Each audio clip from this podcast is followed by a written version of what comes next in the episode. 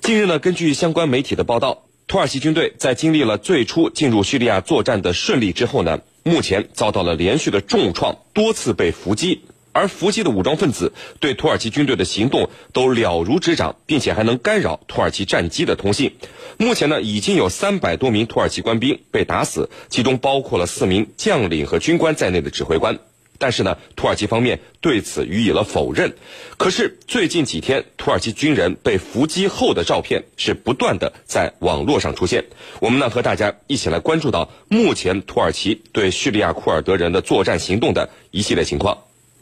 陈明，我们首先看到就是网络上出现的这个图片显示啊，近日在这个阿弗林地区遭到库尔德武装袭击的这个土耳其特种部队是他的王牌军，大名鼎鼎的第一突击旅。那么人员伤亡不说，还丢失了大量的武器装备。那么土耳其的王牌部队为什么在有空中力量支援的情况下，还打不过库尔德武装？这个情况，请您先给我们分析一下。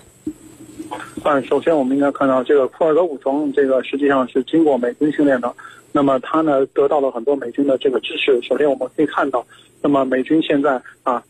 给这个库尔德人提供了很多这个技术装备，比如说有一些通信器材，比如说一些这个，呃，刚刚实际上你也提到了有一些这个侦查的设备，所以说它可以对这个土耳其军队的这个呃行动啊，对有一个比较好的了解，而且呃双方实际上的这个体系是大大致相差不多的。那么土耳其军队也是和这个美军的合作会比较深。那么如果是美国在后头捣鬼的话，那么我相信库尔德武装还是比较容易得到这个呃这个土土军的一些行动的这个迹象，尤其是相对的一些情报。那么有了这些情报的支持，那么库尔德武装那么在这个伊拉克是跟这个 IS 是打过很长时间仗的。那么这些人的战斗力是不容小视的。那么在这个时候啊，那么有美国人在背后撑腰的话，那么一定是可以制造出一些伏击的机会，因为毕竟这个这个土耳其军队没有在叙利亚境内。做过这种大规模的作战，那么在这种一些这个小的战斗中，那么也是会遭遇到伏击。那么从目前情况来看，那么伤亡几百人，其实对于土耳其这个十万人规模的这个军队的目前这个啊叙利亚战场的这个军队规模来讲，其实并不是很大。那么呃损失的装备，我我看到的这些照片，其实也不是啊什么特别大不了的这个一些东西，可能是有一些先进的坦克啊什么的损失了。那么其实也就是这样。那么这个是只要是打仗，是会有大规模损失的。这个是这个是一定会有这种情况，所以说我觉得更多的应该是看到后面美国人啊是不是真的是要啊放弃土耳其的消息，要转要扶持库尔德人，那么在这个中东地区继续搅局，把这个把这个局势搞得更混乱，是您。嗯，那陈教授，现在土耳其代号为“橄榄枝”的军事行动啊，出现了不同的声音。土耳其官方说，目前土耳其军队在和库尔德武装最后的有生力量进行激战，战局呢陷入到僵持之中。而库尔德方面说，在这阿夫林和曼比季北部组织了坚固的防线，对土耳其军队进行阻击。那么库尔德武装还着重称赞了美军顾问的巨大贡献。呃，赞扬美军顾问无畏的勇气和丰富的经验给库尔德武装带来巨大的帮助，而中东其他国家的媒体则说，土耳其军队目前是连续遭到重创，伤亡惨重，甚至还有将领阵亡。那么您怎么看这些不同的声音呢？好的，我们看到啊，战事爆发这个十天以来，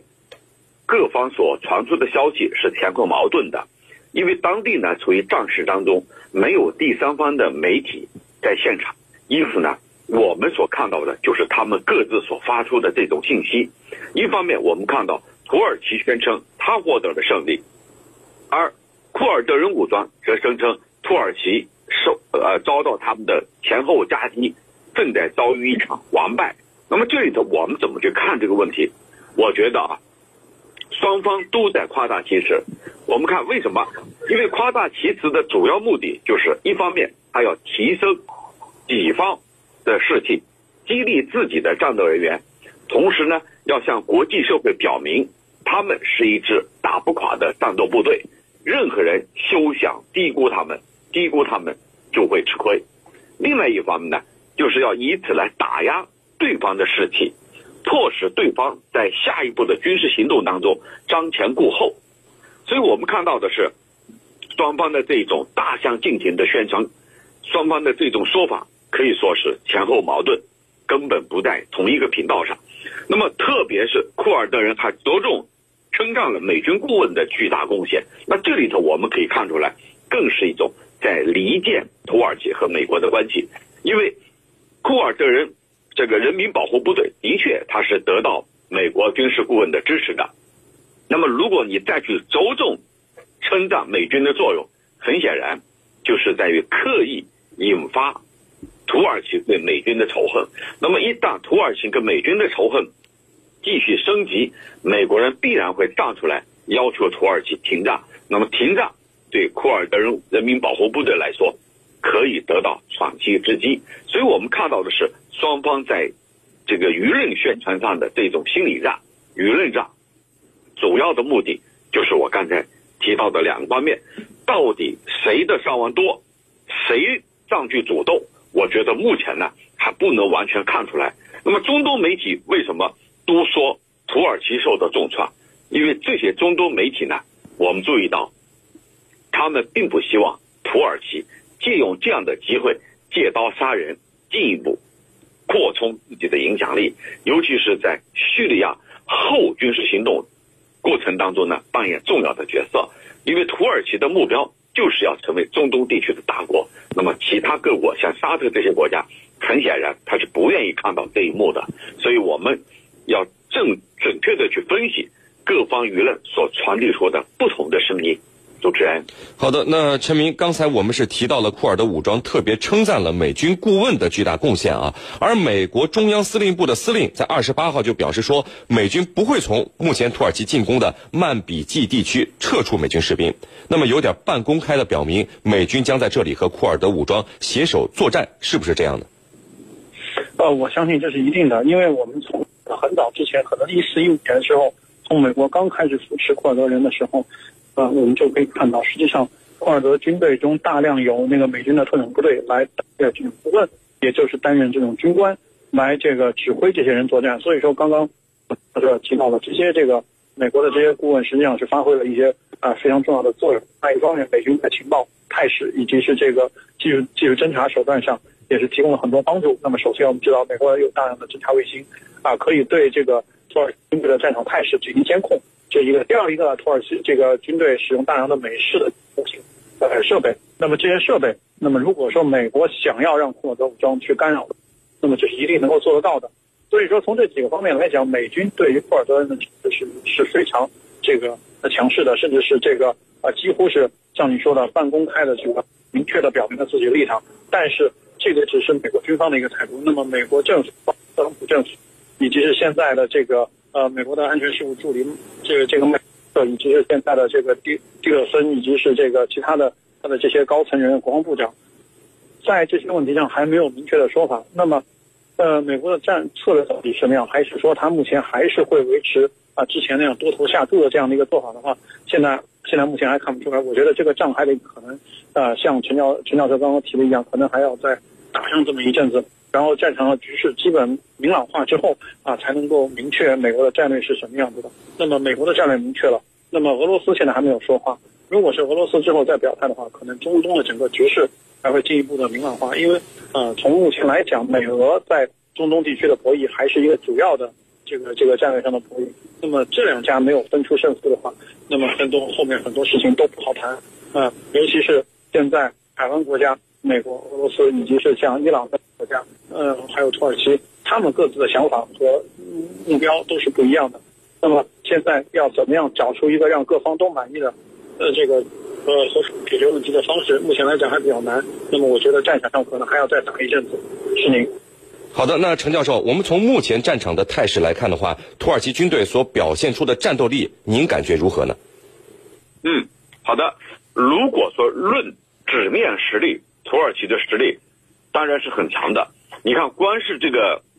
主战坦克，它达到四千多辆，包括 M 四八 A 五 T 一，还有呢 M 四八 A 五 T 二，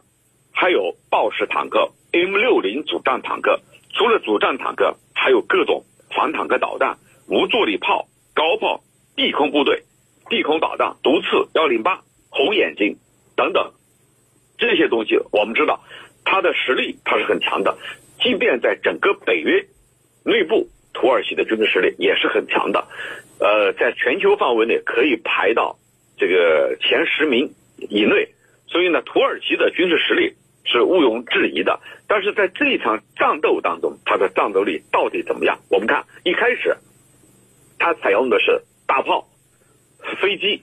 来先消灭库尔德人武装人民保护部队的有这个地面实力，之后呢，派出的坦克、装甲车和步兵进入库尔德人地区。那么在这个过程当中，库尔德人武装，正如刚才陈斌所说的，他采用的战术是非常得当的。哪些呢？一个是利用美国人提供的狙击步枪，对进入这地区的土耳其军人进行伏击；再一个就是利用美国人提供的反坦克导弹，来对付土耳其的这个坦克、装甲车，还有侦察侦察步车、步兵车。所以呢，避免和他正面交锋。利用这种欺扰的办法，对这个土耳其军队进行打击。再一个呢，就是刚才陈明也提到了，库尔德人武装骁勇善战，他多年来一直在战事当中，所以他纪律很严明，战斗力很强。那么这样我们一对比起来，再说这块地方，人家库尔德人民武装人民保护部队，他是非常熟悉的，地形很熟悉。对他有利，占尽天时地利人和，再加上还有美国美军顾问的帮助，所以呢，土耳其即便拥有良好的装备，但是在这个地方并不能占据上风。呃，一开始土耳其出动十万大兵，紧接着又增援了几万人。那么土耳其的做法，他就是把库尔德人民武装部队要把他赶跑，然后建立一个大概三十公里纵深的安全地带，但是。这只是他的一厢情愿，因为这里头错综复杂，再加上大国之间的博弈，远远没有达到土耳其所希望达到的目标。那么目前土耳其是进入叙利亚境内作战，本身在行动上师出无名，因为叙利亚政府是对此表示谴责的，因为你进入了他国的领土，没有受到任何邀请。因此，如果长期在这个地方待下去，那么无论如何，他没有任何理由。同时呢，在军事上容易受到各种各样的袭扰和突击，未来到底怎么样？我觉得还要等一段时间以后，我们才能看出来。但是我个人认为，目前库尔德人武装所采用的战术是比较得当的，而土军呢，虽然武器装备很好。